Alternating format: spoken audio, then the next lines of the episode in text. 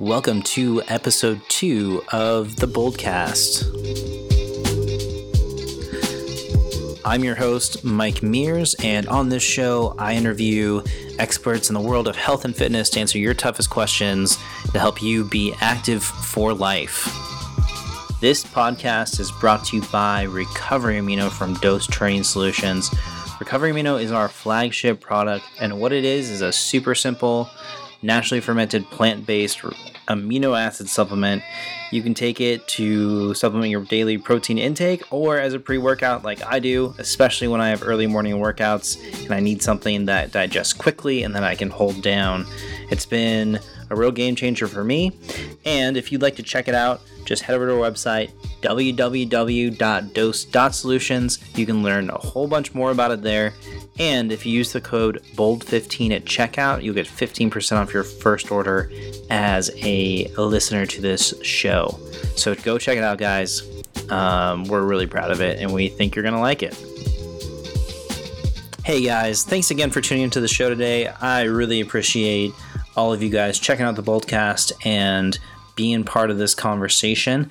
Uh, today, um, I'm really stoked to bring to you a conversation between me and my current CrossFit coach, Zach Seale. Uh, Zach is the head coach at CrossFit V16 in Oakland, California, and he's also on the amazing team over at uh, Flagship CrossFit, who has a couple of locations in San Francisco. Um, Zach and I actually met just a few months ago. He recently took over as the head coach at CrossFit V16, where I currently work out. And um, it's been really fun getting to know him and doing his workouts and geeking out with him about movement and technique and all that fun stuff we do in the CrossFit gym. And so I was really stoked when he agreed to be on the show. Um, so in today's show, we chat about all kinds of stuff. Um, talk about Zach's background as an athlete, um, playing college sports. Um, talk about injury, uh, how he got into training and into instructing CrossFit, and then we dive into um, some of the stuff that I think is really important when it comes to CrossFit and why it's it can be a really helpful workout methodology. Um, really diving into some of the stuff around basics of movement mechanics and form and technique. Uh, maybe some of the things that get glossed over sometimes because the you know the high intensity, tough work is what what people think is really glamorous about CrossFit or what gets mostly attention. Um, so I had a lot of fun in this conversation, and um, yeah, I think uh, you guys should all go check out Zach and what he's doing. And um, with that, oh, one more thing, I almost forgot. Unfortunately, the end of our conversation got cut off because I'm still a technical novice when it comes to recording these things. So this one ends a little bit abruptly, uh, a little bit shorter than I had hoped, but um, still some great stuff there that I hope you enjoy. Thanks for hanging out. Yeah, absolutely. Excited. Yeah, me too. Um, so why don't you go ahead and introduce yourself and we'll go from there. Okay. Uh, so my name's Zach Seale. Um, Oakland born and raised. Went to high school out here in San Francisco. Went down to college in Southern California. That was my out of state experience there, traveling down to the southern coast. Uh, well, yeah, right. Uh, thought I applied to a couple schools in the East Coast. Um, I was a little too far away from mom and dad, so yeah, SoCal was just fun. Um, super active in sports and involved in sports from a real young age. Um, once I sort of realized that professional soccer, running, something in fitness wasn't going to be in the cards from a paid athlete perspective, um, figured I better try to find some other way, and that's how I stumbled upon personal training and getting into the fitness industry. Gotcha. For college, did you study like exercise science or? No, for college, started off as a mechanical engineering major. Okay. Went three years deep in there, but bottom line was spending more time on the soccer field and in the gym than in the classroom. Mm-hmm. So, dropped out of that, transferred over to business economics for the win. But while I was going through all that, took a summer school um, personal trainer certificate. Okay. Just out of my own interest, um, wasn't much, but I had a real cool coach. Um, and the class was, you know, three hours in school, three hours in the gym, and it was real hands-on from a personal training perspective, and really liked that. Gotcha. Didn't do much with it at the time, but again, was working out a ton in college and sort of amassed this little following of teammates, roommates, old friends, and by the time I was like getting ready to graduate, you know, I got six or seven people hitting me up, hey, what time are you going to the gym? And I was like, man, I should probably eventually be getting paid for some of this stuff. So that's uh, sort of where I headed after college. Nice man. Yeah, yeah. And you said in college you were doing playing soccer. Yeah, yeah. Um, so in yeah, in college, no. Uh, freshman year, tried to walk on to the UC Riverside D1 soccer team. Okay. Um, it was came down to me and two other transfer juniors. Coach elected to go with one of the big transfer juniors, so I was a little bit disappointed with that. It was a big long weekend. Um, my mom drove down to Southern California with me. They said it was going to be a one-day tryout. Turned into a three-day tryout. My mom's like, "Oh man, what's going on with this? You know, you, are you going to make the team? You're not going to make the team." Uh, anyways, didn't end up making the team. Long story short, played club soccer for a year, and then the next summer, the coach contacted me again and said, "Hey, do you want to come down for a tryout?" My mom fed up at this point was like hey is this a tryout or are you on the team so i emailed him back and he said you know if you come down here for summer camp pretty much on the team Okay. um, so played a year uh, ended up getting cut at the end of that season so went right back to club ball um, and club was more than competitive enough for my likings anyways um, With club soccer, I actually didn't, I didn't realize that it continued on after like high school. Which Yeah. I guess makes a lot of sense. yeah Like, is that? Do you see people going to like major league soccer from that, or is that kind of like semi-competitive? Like, Yeah, so this was actually a school club team, and we were, you know, some schools have the funding for a whole bunch of club programs, um, some schools don't, but soccer seemed to be pretty big down in Southern California. So we had already had a club team going for a while as sort of a feeder program for their D1 team, and they've always got those club guys on reserve ready to go. Um, they use the club team for scrimmages during the off season and whatnot, so it's pretty close hand in hand with the D1 program. Um, it's pretty much what time you're putting into it because the club team consisted of uh, D1 guys who have played out their four years of eligibility and are now in graduate school. Um, D1 guys who have sort of you know messed up on scholarship or were on suspension or something, so they could keep their skills up. Because I mean we were still practicing three four times a week, um, and then there were two major club seasons, one in the winter, one in the summer, with sort of tournaments throughout. Um, we played a big tournament down in UC Irvine. There was a regional competition in Arizona. There was another regional competition up at Davis. So there was actually a good amount of traveling for the club team. And it's just whatever kind of fundraisers you could put together and either make those tournaments or not. But the season was a lot of fun. Um, oh, another tournament down in San Diego State. So I mean, there are a lot of club teams if you go looking, um, and especially for any school who doesn't have a Division One school team, like USC doesn't have a Division One soccer team. Really? But they've got a real competitive club team. Interesting. Um, and UCLA has a really good Division One soccer team. And by an extension, two really good club teams. Um, same with you know Santa Barbara, UC Irvine. So I mean, there's a lot of big schools with big club teams as well. Um, yeah, so it was, it was more than competitive enough. It was, it was a lot of fun.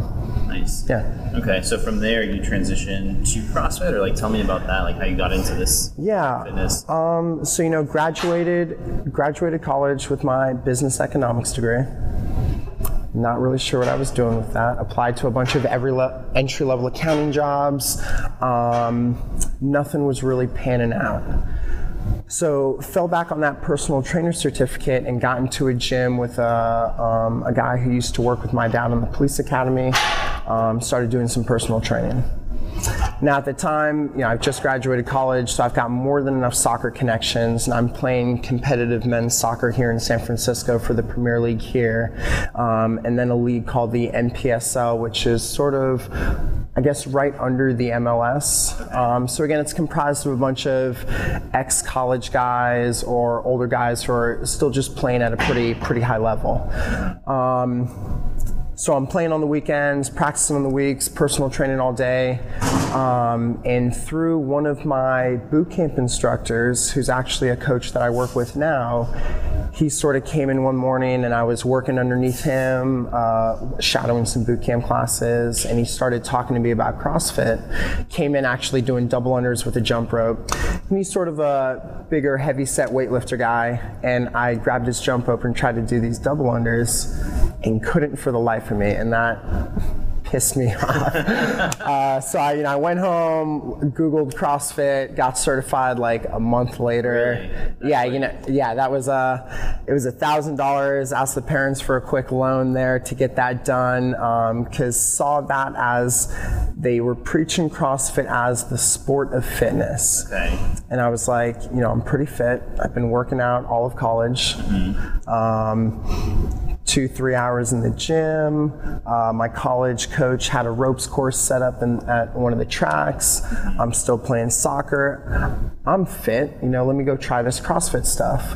Um, little did I know that I had no real experience weightlifting, thinking about powerlifting and Olympic lifting. Um, college soccer, we had done some really entry level uh, empty barbell kind of movements, but it was more so just core work conditioning for the season. Um, but you know, watching YouTube videos, watching workouts, following the CrossFit.com blog, instantly start putting CrossFit workouts in with my personal training clients and seeing what it's going to take to get myself into a CrossFit gym. Oh, look at that. You know, it's a $200 membership, monthly membership for a CrossFit gym. I better get certified so I can be a coach and work my way into a gym that way.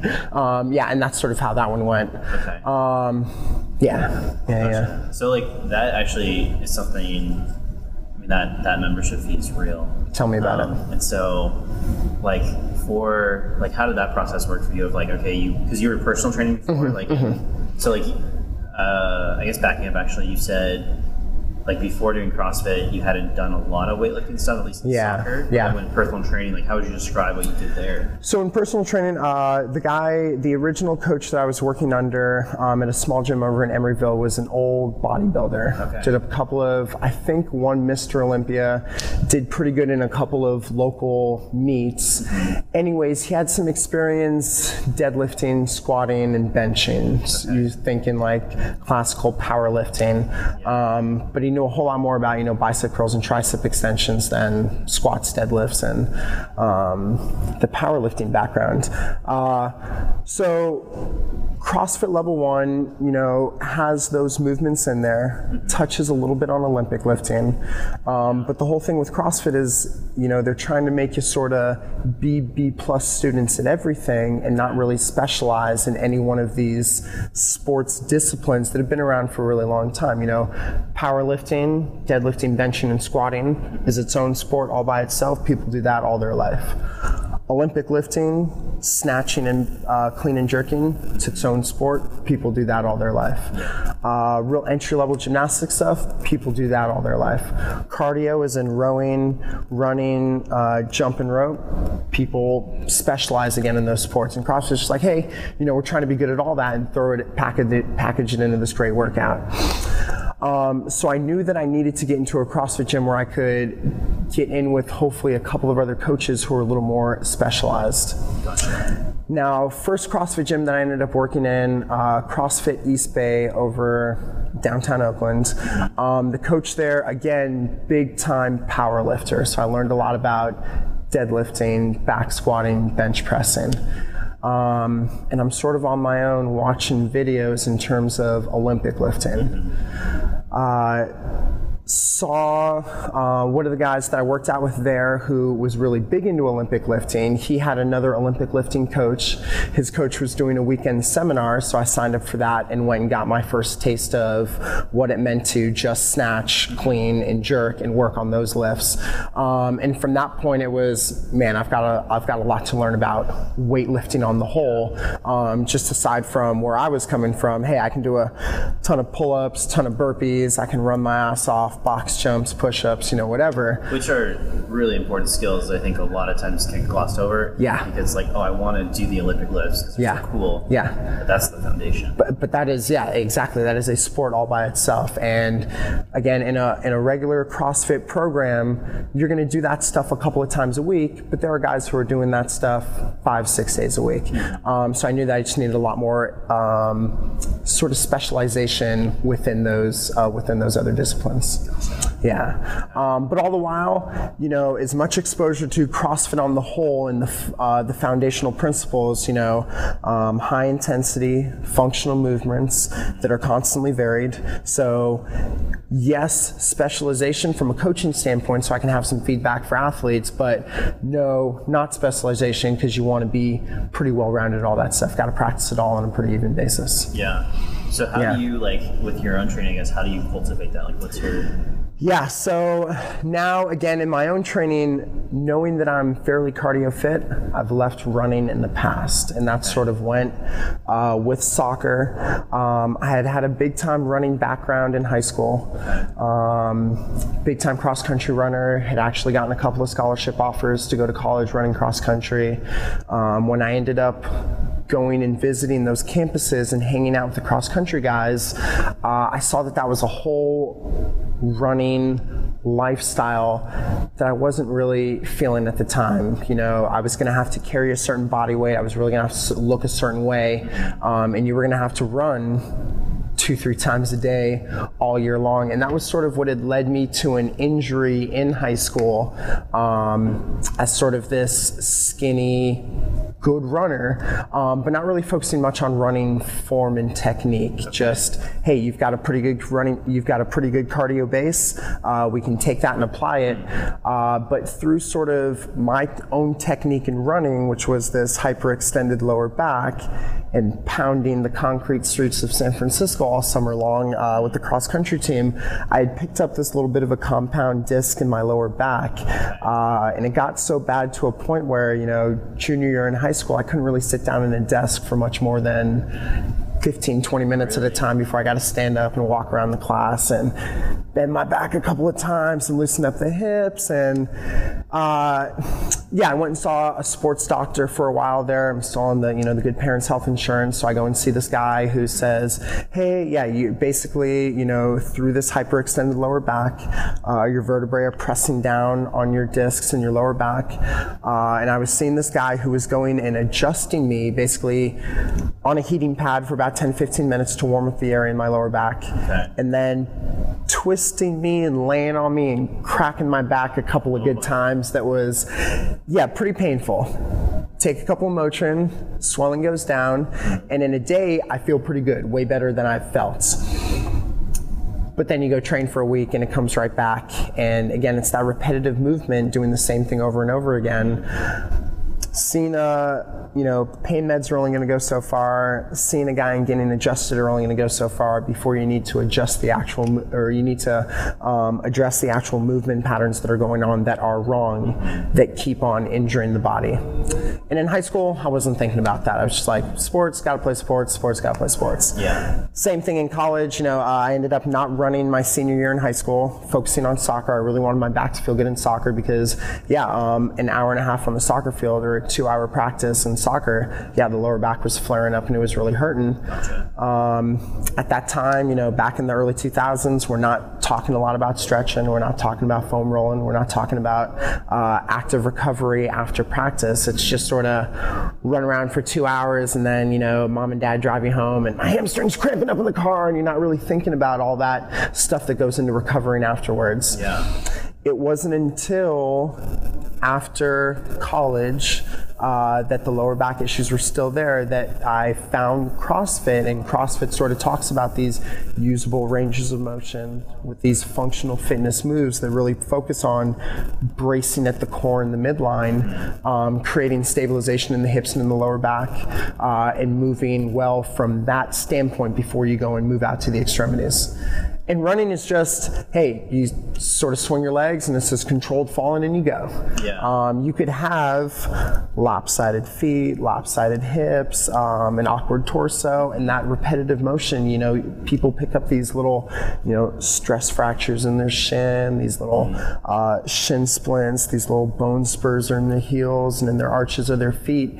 And yes, something's going wrong in the movement. Bottom line, that's where these injuries come from. Um, and that doesn't even get talked about when you're like, because like in high school, I played like volleyball and, and Yeah. football. Mm-hmm. So like in those applications, like, and I played soccer like before that. Mm-hmm. You just like it's like you never talked about running. It was just all about technique around whatever Yeah. the sport Yeah. was. Yeah. But even in like running sports, like cross country, track and field. Yeah. You're not necessarily, in your experience at least, they weren't talking to you about here's your here's form, what you Mm-hmm. should be looking at. It was just like, okay, we've got like an hour or two of for practice. Yeah. Uh, you need to work on your endurance. Go run. Yep, time to run some drills, time to do some intervals, it's time to kick a ball a bunch of times. Um, yeah, they are not looking at the what movement pattern should look like.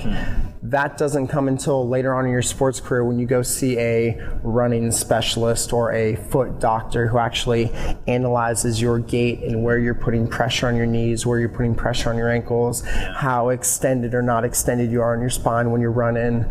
Um, that is so after the fact. They're not addressing that fundamental movement pattern. And that's probably one of the most beneficial things that CrossFit has brought about for me. Is addressing that movement pattern. Yeah, yeah, yeah. There's a right and a wrong way to sit and stand. There's a right and a wrong way to sleep at night. Uh, there's a right and a wrong way to drive a car, sit in a chair, um, put stuff up and overhead, pick stuff up and off the ground. I mean, CrossFit on TV looks like this crazy sport where guys are ripping their shirts off and yelling and throwing barbells around. But if you break it back down to the fundamentals, they are sitting and standing, they're picking stuff up and off the ground, they're putting stuff up and over your head, stuff that human beings are meant to do from a real, real foundational standpoint.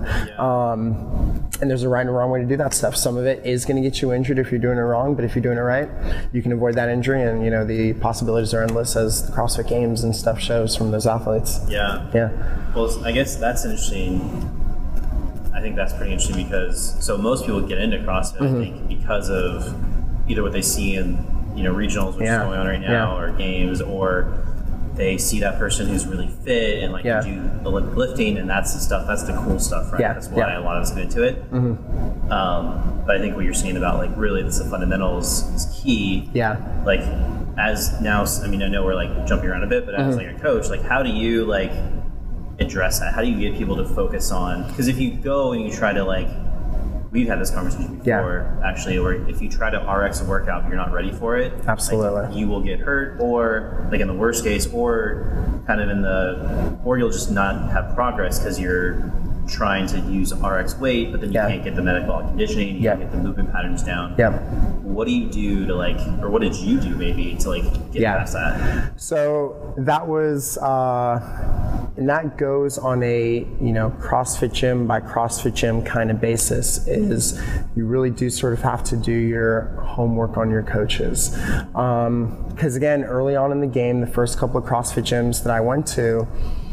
CrossFit is still very young. It's all about this high intensity training trying to lift as much as possible, you're trying to move as fast as much as possible. Intensity, you can scale that up or down in two ways. Intensity, either way, you're trying to perform more work.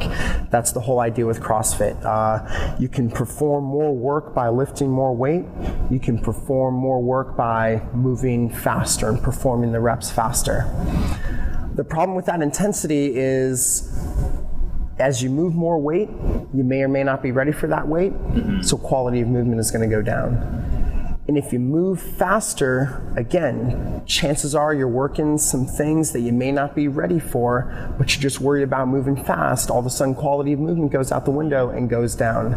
Um, and that's probably one of the most beneficial things about the gym that I'm at right now, you know, flagship CrossFit, is that we preach quality of movement first, um, consistency with that quality of movement second, because as you know in CrossFit, you're not doing one and two reps, you're doing one and 200 reps. Uh, and you really need reps one, two, and three when you're fresh to look like reps 98, 99, and 100. Um, And once you've taken care of that quality of movement, you're moving well. Once you feel comfortable moving well over and over again, then you play around with intensity. Okay. Then you move more weight.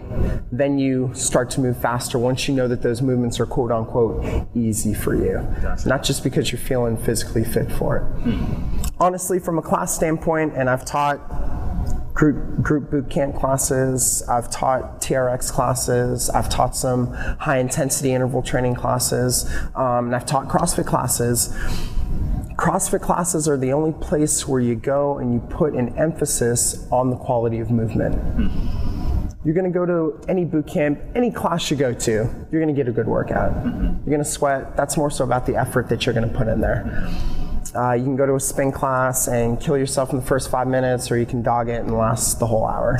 Same in boot camp, same in cardio kickboxing. You can crush yourself in five, ten minutes with intensity, um, or you can dog it and make the whole hour. Either way, the effort level that you put into the class is what you're going to get out of the class. You're going to get a good workout. Same thing in CrossFit, except you get the opportunity to sort of worry about your movement patterns. Yeah. Am I squatting my hips down to my knees? Am I able to keep my feet flat while I'm squatting? When I'm lunging, am I taking my knee all the way down to the ground? Am I paying attention to keeping my torso nice and upright while I'm working? Working pull-ups, or in TRX it was always uh, ring rows. Rows. Yeah. Um, am I getting my chest all the way up to my hands, taking my shoulder through a full range of motion? Am I just sort of pumping and grinding and going through the motion of doing the movement, thinking the more I do, the fitter I'm going to get? Am I paying attention to, hey, when I press a dumbbell up and over my head, is my shoulder getting the lockout? Is my bicep getting all the way back and behind my ear? Can I keep my shoulder in an externally rotated position versus just sort of throwing stuff over my head, trying to do as much as I can? Um, and that's where, you know, this gym that I'm at right now, Flagship CrossFit, has really put an emphasis hey, CrossFit is really nothing without those standards. CrossFit, you know, they CrossFit is this mode of fitness, but it's also this sport. And in a sport, you need standards. Um, there's got to be a way to judge one athlete versus another. So you get judges watching you while you're working out. Hey, do your hips cross all the way down below your knees? Do your elbows and wrists and shoulders all stack on top of each other when you're doing an overhead press? Uh, does your chin get all the way up and above the bar when you do a pull up? And that's not something that you're going to get at you know, the comparable, you know, Barry's Boot Camp, Orange Theory, um, whatever local boot camp, fit body boot camp class you may take, uh, they're not concerned with what your movement looks like. They're just concerned with you getting sweaty and that kind of stuff. Um, at CrossFit, you should have a coach who's watching you. Hey, really lock those elbows out, Mike. Hey, let's try to take those hips all the way down, uh, down below the knees. Hey, on that push-up, let's really make sure we get our chest all the way down to the ground and lock the elbows out. And it's through those standards that you can sort of see are you progressing from a movement standpoint? The fitness that all that all comes later. The intensity that all that all comes later. Um, that's really just consistency over the long haul. You know i've been uh, people ask about my results and you know how i've stayed fit. Well let's see. You know i started playing competitive sports all the way back as early as like middle school. Yeah. Been playing soccer all the way throughout high school played competitive soccer all the way throughout college, continued playing competitive soccer um, after college. There haven't been too many off months in my life where I haven't been cardio fit. Mm-hmm. Strength and conditioning, that's been a whole other ballpark. That's something I'm still working on to this day. Uh, but people come in here and they, you know, they want the fast results. Everybody wants that quick and fast answer. Yeah. And you hear it over and over again there is no fast and easy fix. It really is just consistency. How long? Well, you're going to feel some results in a month, you're going to feel some results in six months, you're going to feel some results in a couple of years. And that's just sort of what it takes. Um, but in terms of longevity, are you going to be able to work out for the next two years? Quality of movement is going to make a big difference. And are you going to are you going to avoid that injury over the course of those first couple of months when you're just getting back into the gym? You're probably not if you're going to go crush yourself in some uh, boot camp and do a bunch of not so great push-ups that sort of hurt your elbow, hurt your shoulder. Yeah. Run with a running club where you're not stretching afterwards and you pick up this little stretch fracture in your knee or the lower back starts hurting. Um, if you're not worried about that quality of movement, in terms of a longevity standpoint, you pick up an injury, you stop doing what you're doing, and then you're back to square one. And that's sort of unfortunately what a lot of people, modern day athletes, experience way too often. Yeah. Yeah. Like so, for me, when it came to like I played, I played sports in, uh, in high school, and then I got to college and kind of like stopped. Like it wasn't on a sports team. Um, that wasn't the route I wanted to go. Yeah. And then uh, with that, like all my habits around health and fitness went out the window. Yeah. And so I found myself in my mid twenties like, holy shit, I've been relying on my good genes to keep me from being sick, and I thought I was fit, but I'm not fit at all right now. Like, Yeah. sixty pounds overweight. This is ridiculous. Um, so that happens to a lot of people, Yeah. and so, um, and so you want to get back to, you still see yourself as capable, and so you want to get back to where you had good conditioning, where you, um, where you had good strength, but you've because you've neglected it, and also because you've you know you've been living a typical American life of sitting behind a computer at a desk Yeah. or sitting in a car, Yeah. driving a lot. You have horrible mobility. Like, Yeah. it's Yeah. all fucked. Yeah. Um, and so, but the thing about focusing on mobility is first, that's a new idea for a lot of people. Yeah, yeah. Um, they've never thought of that. And also, from what I understand with mobility, you're not going to necessarily see those quick changes in your physique. Mm-hmm. Yeah. So it's like, it's kind of the unsexy stuff. Yeah. Absolutely. Whereas we all know that if you lift weights and you do some type of metabolic conditioning, that's going to have the results. a result. You're going Yeah. to see something. Yeah. Yeah. Um, so how do you like, how do you address that? How do you address that? Uh, that is a tough one because, yeah, again, you do need to keep that motivation. That you know, uh, that mental side has to be there. In terms of getting started, though, it should start off with that quality of movement. So you sort of have to invest there in your first month and start off with a personal trainer. The only r- real way to do that is to work with someone one on one who's going to look at you um, and sort of tailor those first couple of workouts, whether it's your first couple weeks, whether it's your first month. So, figuring a month you're working out, you know, three, four, four, five times a day. Those first 15 to 20 sessions there are really, really important. Um, I would say with a personal trainer, just so that they can make tweaks to whatever these functional movements that uh, that you're trying to perform. Squatting, deadlifting, and pressing should be in there. Um, a personal trainer is going to be able to either have you squat down to a box if your body's not quite ready to squat on its own.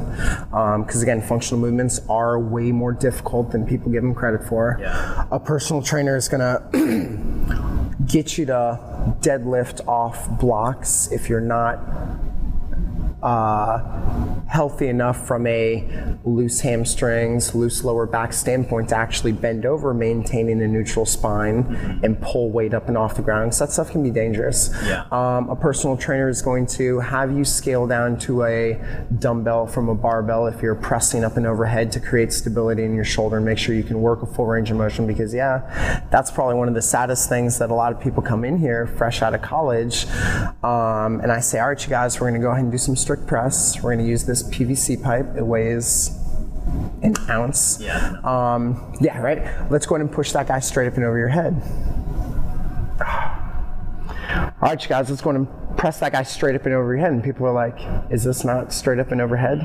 And I come around and I make the adjustment. I pull people's arms all the way back to straight up and overhead. And they're like, oh, my shoulder, oh, my back. And it's like, whew, man we're like this all day. yeah, we've we've got some work to do in terms of the posture. And again, that's not you know the end all be all right there. There are easy ways to address that, um, but not if you're sort of thrown into a group class and then you're working that partial range of motion and you don't have those eyes on you and you sort of fight for that full range of motion that your body's going to give you. Your body's this amazing machine, and that was uh, me when I first started. You know, I'm great upper body. I've always done pull-ups and rope climbs and handstands and upper body. The shoulders have felt great, but the majority of my sport has been soccer and running down low. So while my legs are strong, I have zero mobility in my hips, and I come into CrossFit day one and they're like, let's go ahead and see you squat. And I'm watching other people squat, and I'm like, man, I really don't think I can do that. Uh, and going back and looking at some early videos, like getting to depth or like being able to keep your feet flat, being able to keep your spine neutral, being able to be in control of your legs and drive your knees out and create this external rotation at the hips, meaning your posterior chain is engaged the whole time and you're bracing on these big posterior chain muscles where the pressure should be. I'm a soccer player and a runner. Everything that I do is forward loaded. I'm all over my toes. I'm totally anterior chain, front of my body dominant. Squatting was pretty ugly for me my first year of CrossFit. And had I had a coach to be like, Zach, you should not be going for that 300 pound squat. We should be worried about squatting to depth, keeping your feet flat, keeping your knees out, keeping your torso upright. Um, because hey, you know, all those years of playing soccer and rolling ankles, your ankles are really tight and you lack the dorsiflexion to be able to get your knees far forward over your toes. Hey, your lower back is super tight from all your years of running and that little bulging disc in your lower back that you had right there. Um, my hips actually shift down at the bottom of my squat because over the years, I'm sure driving, sitting at a desk, I'm always favoring one little side and sitting on one cheek as opposed to the other. tilting. Yeah, and it took uh, coming to this gym when one coach was like, "Hey, do you notice that only your right ankle buckles every time you squat?" And I was like, "Absolutely not." What do you mean, like like So or- yeah, so as I squat or as you squat, your feet should be able to stay parallel to each other with your toes pointed straight forward. yes, When you drive your knees out, it creates this external rotation. It gets you high up and off your arches and puts pressure onto the outsides of your feet. Pressure's still in the middle of your foot. It's not in the toes. It's not in the heel. It should be evenly distributed in the middle of your foot. But my ankles are so tight on my right side. Uh, that ankle has been rolled countless times. I'm sure there's a ton of built up scar tissue in there. But as I squat, my left ankle is fine. My foot stays nice and flat, but my right heel twists in as I hit bottom. really? Yeah, the bottom of my squat. Um, minor detail, yeah, go for it. but as that ankle buckles, you better believe that knee buckles, and that side of my hip sort of shifts in as I hit the bottom of my squat. And the whole kinetic chain right up that right hand side is taking a lot more weight than the left hand side is. Um, and it's those little things that hopefully a one on one coach is going to be able to address for you um, and be able to help problem shoot those things as you dive into lifting heavy weights Yeah. lifting heavy weights fast and trying to do that day in and day out in a CrossFit gym. Yeah. yeah. Can we actually dive into like maybe the, some of the details of what Mm-hmm. you did to work on hip and ankle? Because I think Mm-hmm. squatting, first off, squatting is I think of CrossFit, like almost everything we do is squatting in some way. Like yeah. doing a burpee, there's some type of squat in that movement. Box jumping, Mm-hmm. you're, you know, you're doing actual squat, you're doing Olympic lifts, wall ball. Yeah. So like, what a um, maybe we could start with like what are maybe some common things that you see or misunderstandings you see out there, Mm-hmm. Okay. um, and then maybe some of what you've done to like Yeah. improve that for yourself. Yeah. Um, so for myself, yeah, squatting's been tough. Um, but what you look for is that initial movement pattern. Uh, a real good example is babies, one and two year olds who've just learned to walk. Yeah. So little kids, when they're walking around, just sort of figuring out their balance. And squatting, don't get it wrong, squatting is in our DNA. It is in a human's natural ability to be able to sit their hips down in between their feet, with their knees out wide, with their torso nice and upright. And if you ever watch a little kid walking around, and again, little kids who have just learned to walk, just figuring that stuff out, like in diapers, still sort of stumbling around, walking around with a lollipop or something, and they drop that lollipop, they don't take the easy way out because they're so focused on staying upright, right? Everything about them is, man, I'm trying to get up. Um, and they see that lollipop fall, yeah. And they just, I mean, their hips just plop right down to their heels, their knees splay out wide. Um, but that makes sense, right? Because little kids are like little Gumby kids, anyways. They got totally supple, loose joints. Yeah, you can swing them around. You shouldn't swing them around, but you can swing them around all over the place. They can do stuff like the front and side splits. They have 100% use of all their range of motion across all their joints yeah, that's going to change over the years. And based on what sports you play, those repetitive movements are going to change your body. And then, you know, people are going to look a little bit different anyway. Some people are going to have a little bit longer legs, some people are going to have a little bit longer torso. But bottom line, those foundational principles are there. The feet are forward, the feet are flat. Mm-hmm. The knees are out some distance. Yes. The torso is able to stay nice and upright. The spine is able to stay neutral. Neutral being you got a little curve at your upper thoracic spine, you got a little curve at your lower lumbar. That's yeah. fine, you know. Um, but whatever that looks like when you're standing upright, that's what it should look like when you're squatting too and over the course of your life, you know, you get lazy, you sit down all your life. We say, you know, one of the, uh, we talk about here, one of the necessary evils in this world are chairs. Chairs are everywhere. Um, you got to use them. You don't have to use them, but I mean, bottom line, you're going to be sitting down at chairs for some point. Um, and that A kills the ability for you to control your body down into a squat because you basically just sort of flop down into these chairs. Yeah. Um, so we forget about how to squat. And that was my main issue was, sure, I'm fine sitting down some distance, like I could control down to like a dining room table chair or an office chair or something like that. But the second you put a barbell on my back and try to get me to squat my hips all the way down below my knees, there reaches a point where my body doesn't know what it's doing anymore. And that's where I get all wobbly and the knees start buckling and the ankles start buckling. And it's developing that motor control from a fundamental standpoint. And that's where, you know, one of CrossFit's nine foundational movements is the air squat. And it's totally looked past because people are just like, dude, I'm just gonna bend my knees and sit down and get up and down. And boot camps, boot camps are gonna use air squats. Uh, every uh, high intensity interval training class out there is going to use some type of a, a, jumping squat or a lunging squat or uh, lunging, right? Just one legged squats. Those are important movements. And if you're just doing a million of them as fast as you can, not paying attention to what they should look like, everybody's got their own issues. Some people are a little bit, you know, duck footed and pigeon toed. Some people are a little bit rounded in the upper thoracic. Um, some people flat out don't have the motor control to get their hips down below their knees. Um, so creating some type of guideline for, hey, look, this is what a squat should look like every single time. Got to be able to keep your feet flat. Got to be able to keep knees out. Got to be able to keep pressure on the outsides of your feet. Um, got to be able to keep your torso upright. You start with that, and then you build on that. Um, and there are a million different weight implements to start making that squat harder once you have that air squat in there. Once you have that air squat, just you sitting and standing, you know, in other uh, second and third world countries where the, you know, they call it the third world squat, where you're just sitting down, having a conversation, gambling, eating, doing your regular business down in that squat. It's no big deal for uh, people where they're where they're squatting like that all of their lives because they've been doing it just like that all of their lives. Yeah. And I have friends right now who, you know, uh, one guy, uh, one of my best friends, you know, he's a catcher in high school, so he was always down in some type of a squat.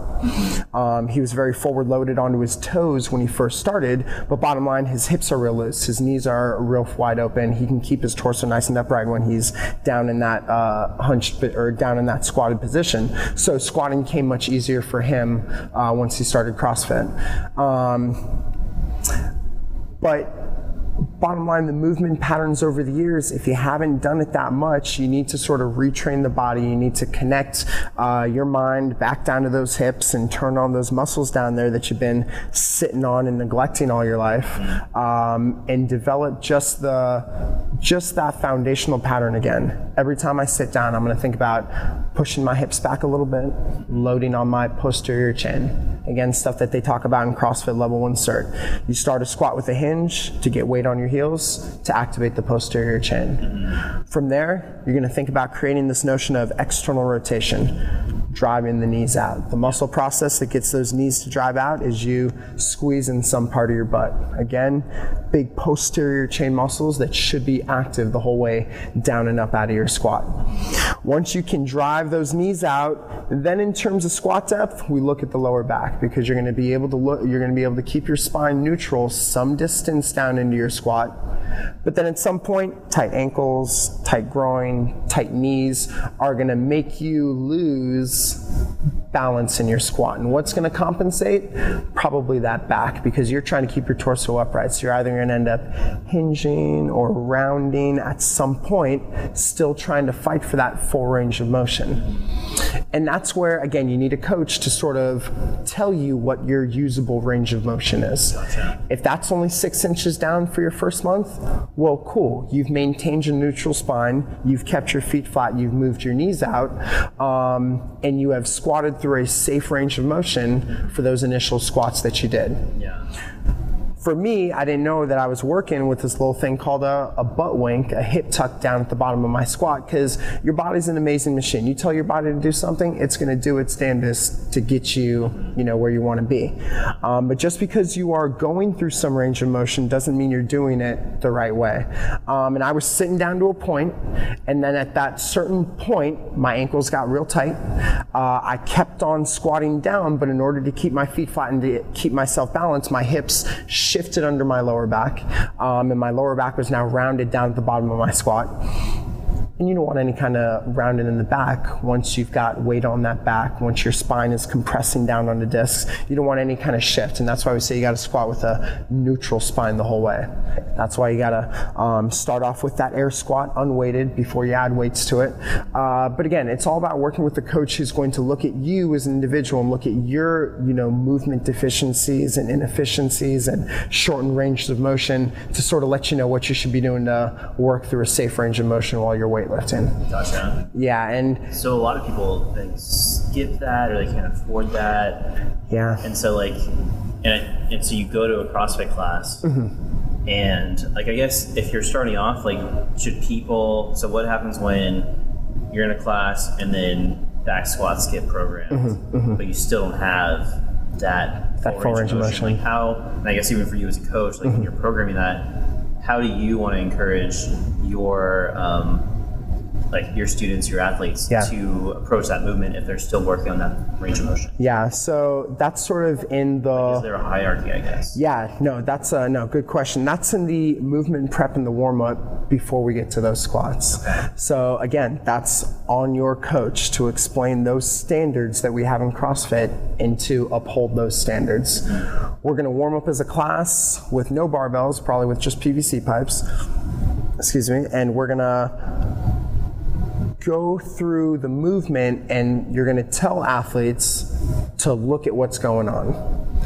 Now, some athletes are still just, I mean, people got their own thing. Some people are actually paying attention to their bodies. Some people are paying attention to what other people are looking at. Some people are just paying attention to how their body feels and they can't even look down at what's actually going on from a movement standpoint. Everybody's got their own thing.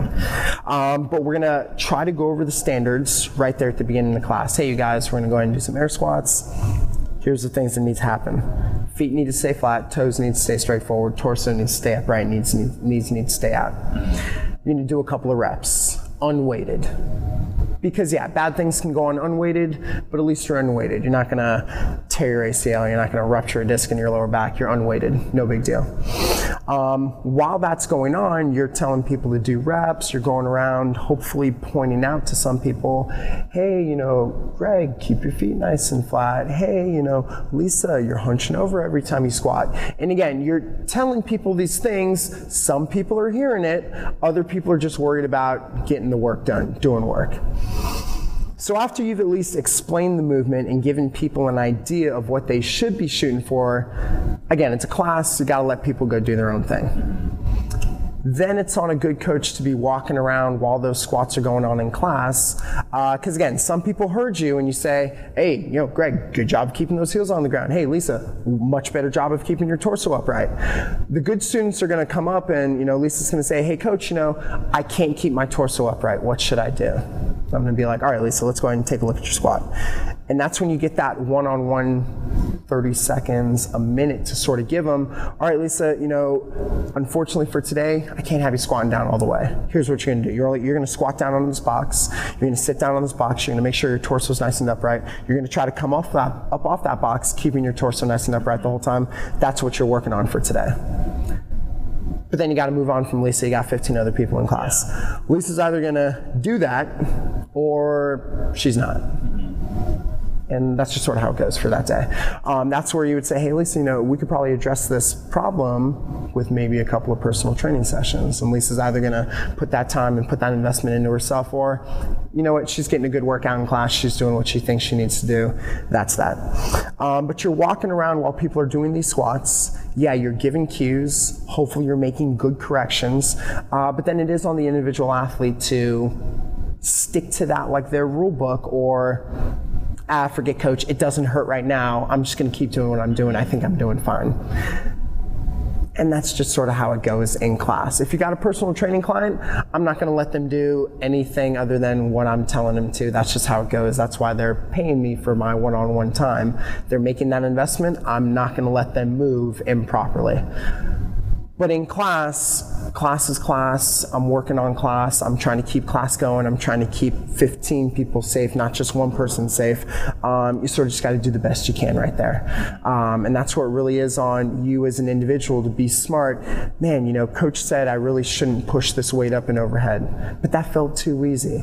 But I'm doing it wrong. But that felt too easy. It's not about doing it easy. It's about that, again, that quality of movement first. And if that really sinks in with people, then you know you've done their job. If it doesn't, ah, eventually they're gonna pick up that, hey coach, you know my shoulder's really been hurting. I'm like, yeah, Greg, that's because every time you press, uh, your shoulder shrinks into internal rotation and you lose position when you go overhead. But coach, I can press, you know, 300 pounds overhead, and that's great, Greg but it's with improper form, and that's why your shoulder's hurting.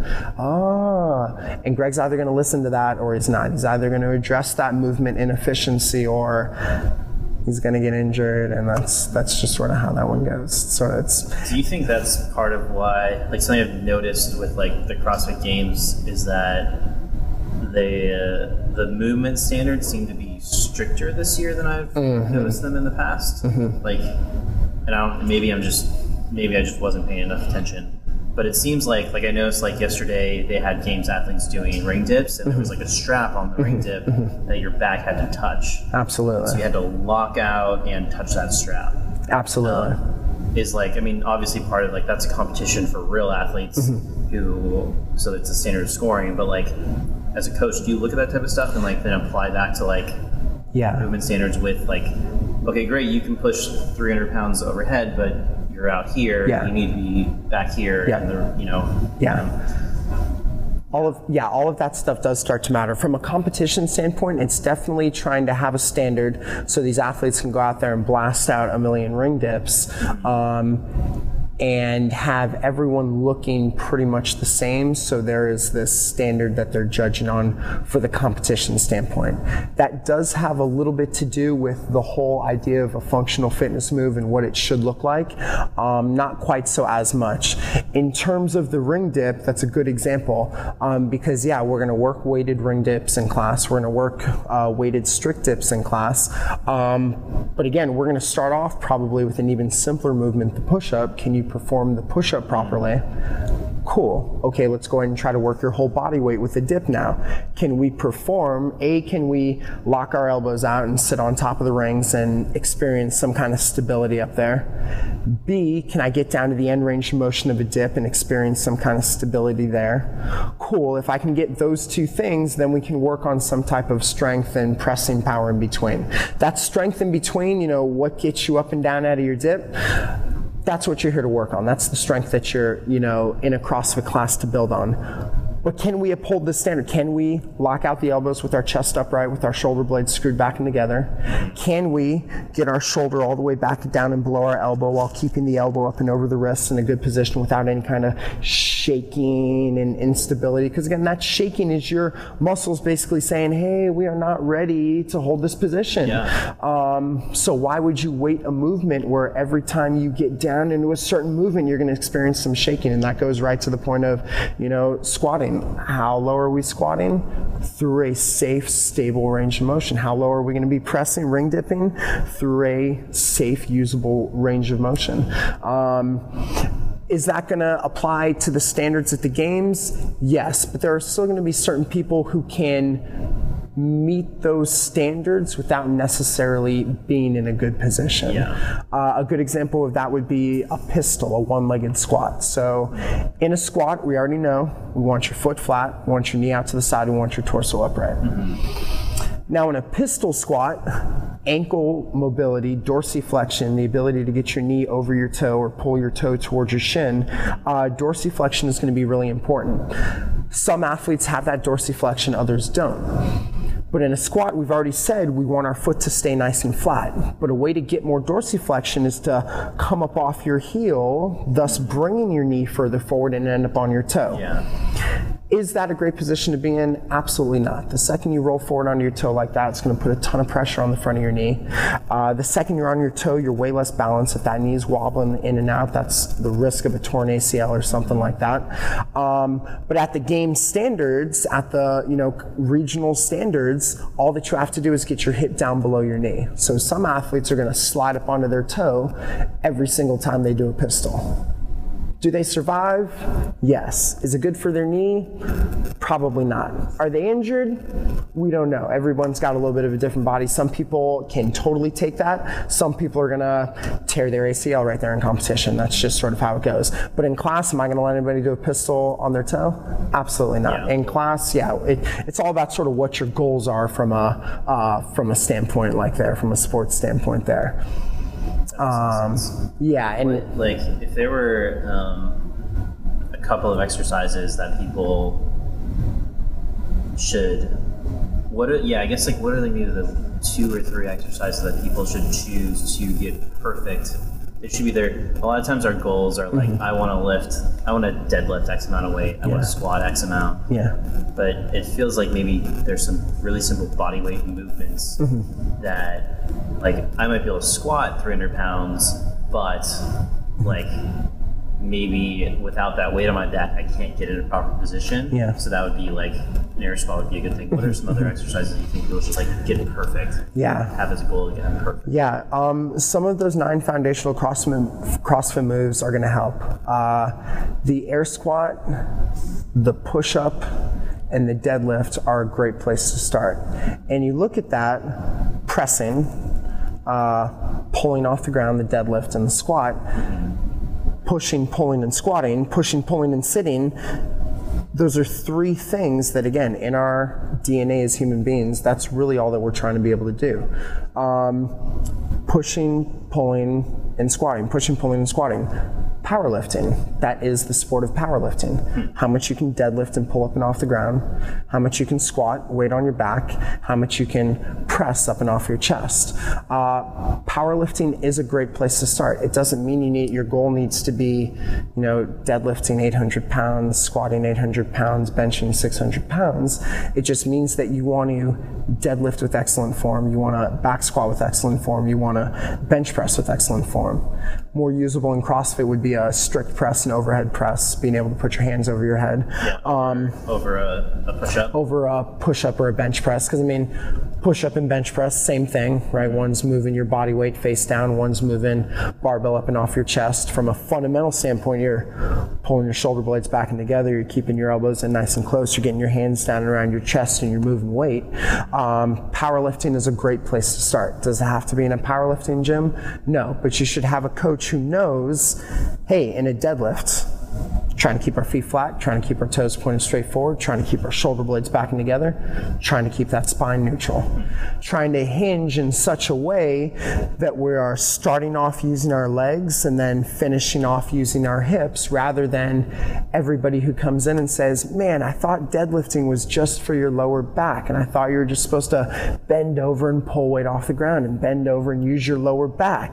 no, you're not supposed to use your lower back to lift anything, you knuckleheads. like, that's why we need uh, that coach to sort of teach you how to deadlift properly.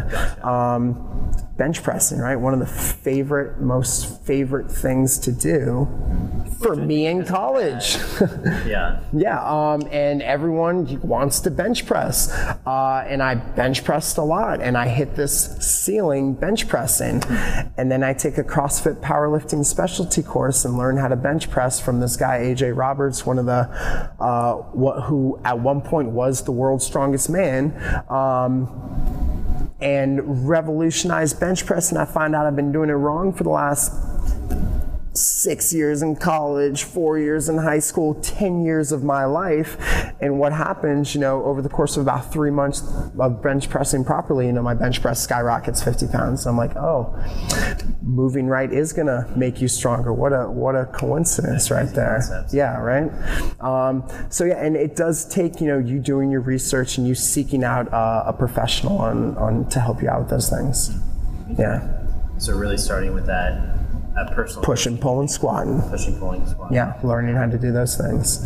I like it. I think that's that's yeah, it's really important. Um, just mm. you can you can learn so much from getting a little bit of attention. Yeah. Um, yeah. I don't think people. I think a lot of coaches would really be interested in giving that attention to their clients. They just yeah. can't do it in a class setting.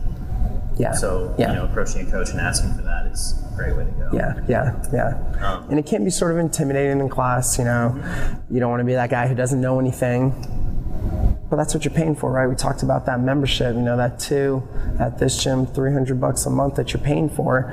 You're paying for a group class, but you're also paying for the expertise of that CrossFit coach. You're putting your trust in that coach who's going to not just run this class and make sure that you get warmed up and that you do your lifts in an orderly fashion and that you finish up class on the hour, but a coach who's going to warm you up based on the movements that you're going to be performing. For a coach who's going to tell you what to do uh, from a real chiseled down standpoint and have you guys perform a bunch of those initial pre reps so at least he has an idea of what he's looking at in class. Yeah. Um, who's going to walk around and enforce those movement standards while you're doing that lifting, which is where the problems come because you you and I are lifting together in class and oh Mike, that strength press looked great, dude. You got that. And coach is hopefully looking at that like, oh God, Mike, man, go go back down to an empty barbell, dude. Um, but yeah, I've I've had the experiences where you drop in at certain boxes and coach says, "All right, you guys, you know we're going to go ahead and start class.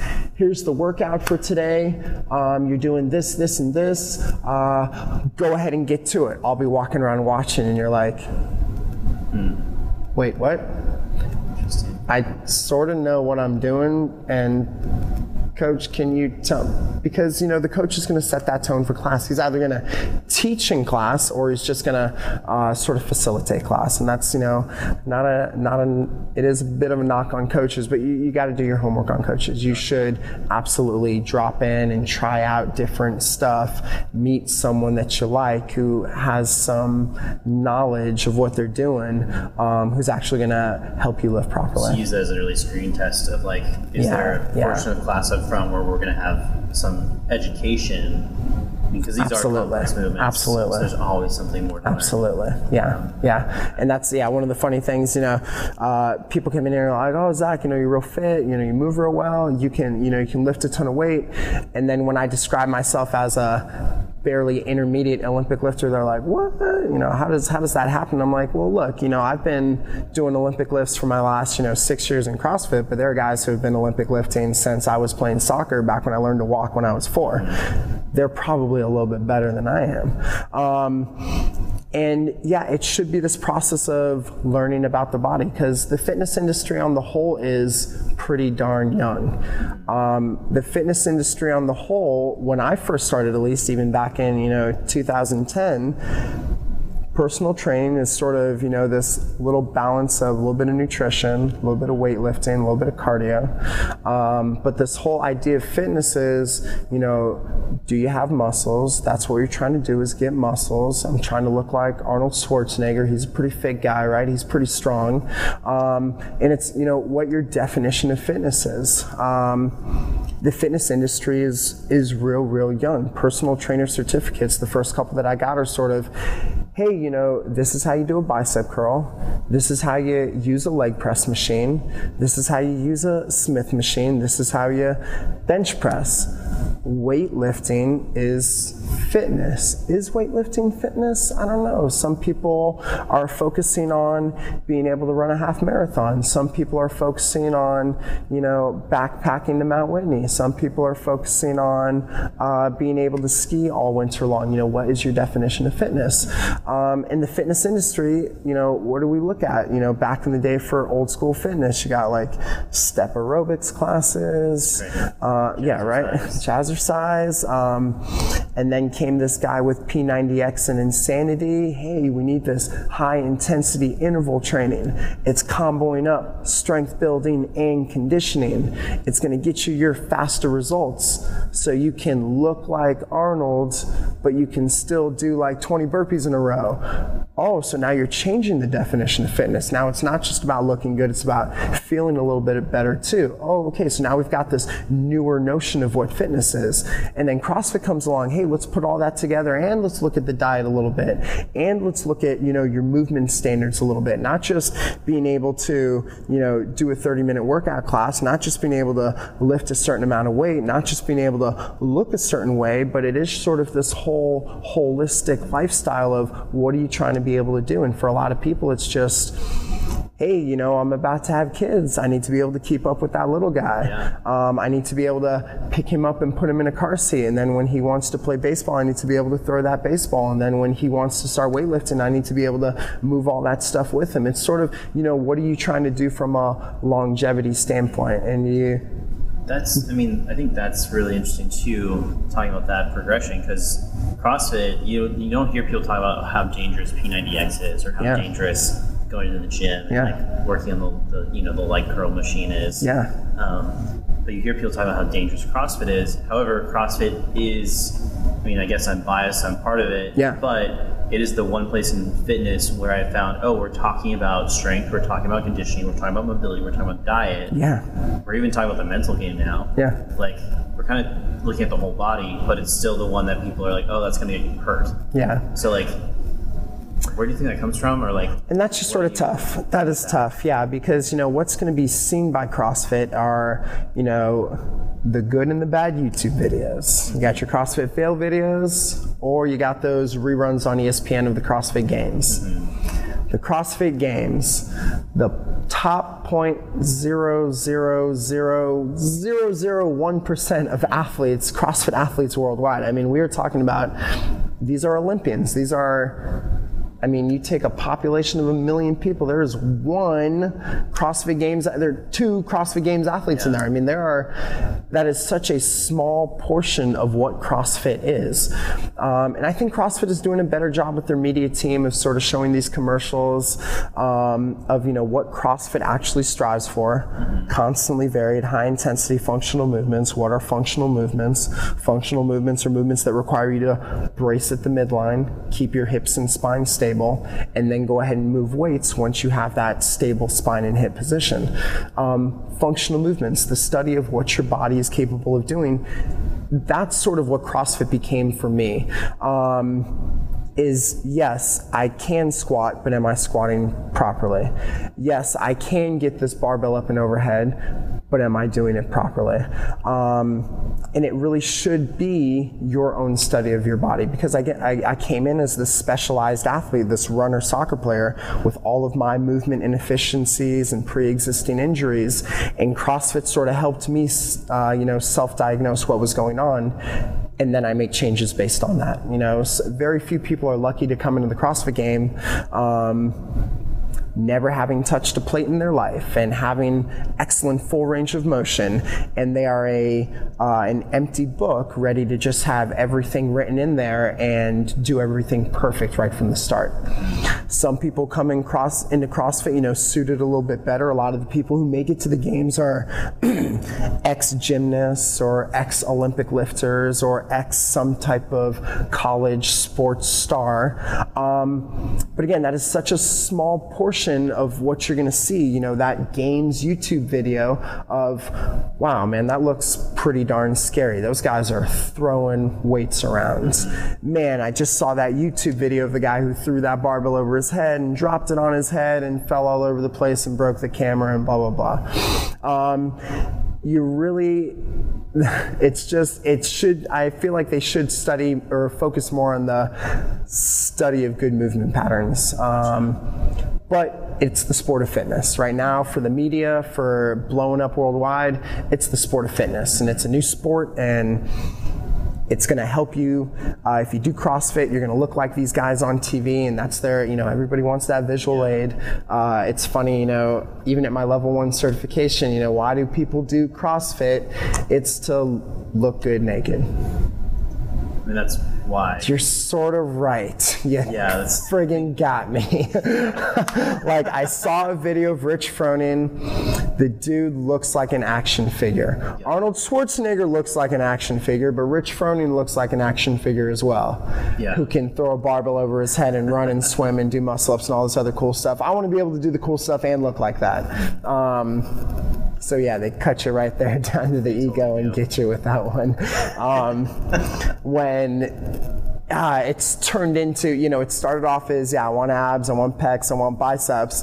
Um, but for me at least, it quickly became how much weight can I lift, how much weight can I lift safely. I want to be able to perform really good looking snatches. I want to be able to perform really good looking clean and jerks. I want to do those butterfly pull ups and handstand walks that those gymnasts can do. Um, I want it all. And that's sort of, that is what CrossFit tells you to do is you, you should want it all.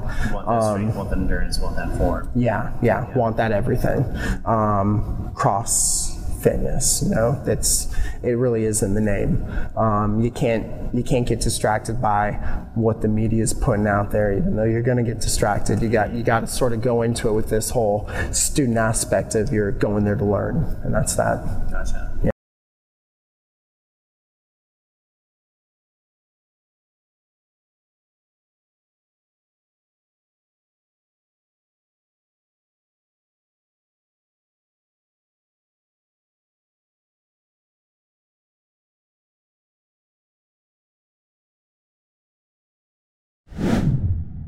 All right, guys. So that was the episode with Zach. Again, thank you so much for tuning in and listening to the show. Um, you can find out more about what Zach is doing on Instagram. Uh, he is at uh, Z Seale. Uh, it's spelled Z S E A L E. Um, you can also check out Flagship CrossFit at Flagship CrossFit on the internets. And you can find us at Dose Nutrition as well as dose.solutions. That's our URL. Um, if this show was valuable to you in any way and you enjoyed it, please uh, subscribe to us on iTunes or wherever you're listening, and we would love a review. Your feedback means a ton to us. Um, yeah, guys, uh, go out there and be bold and have an awesome day.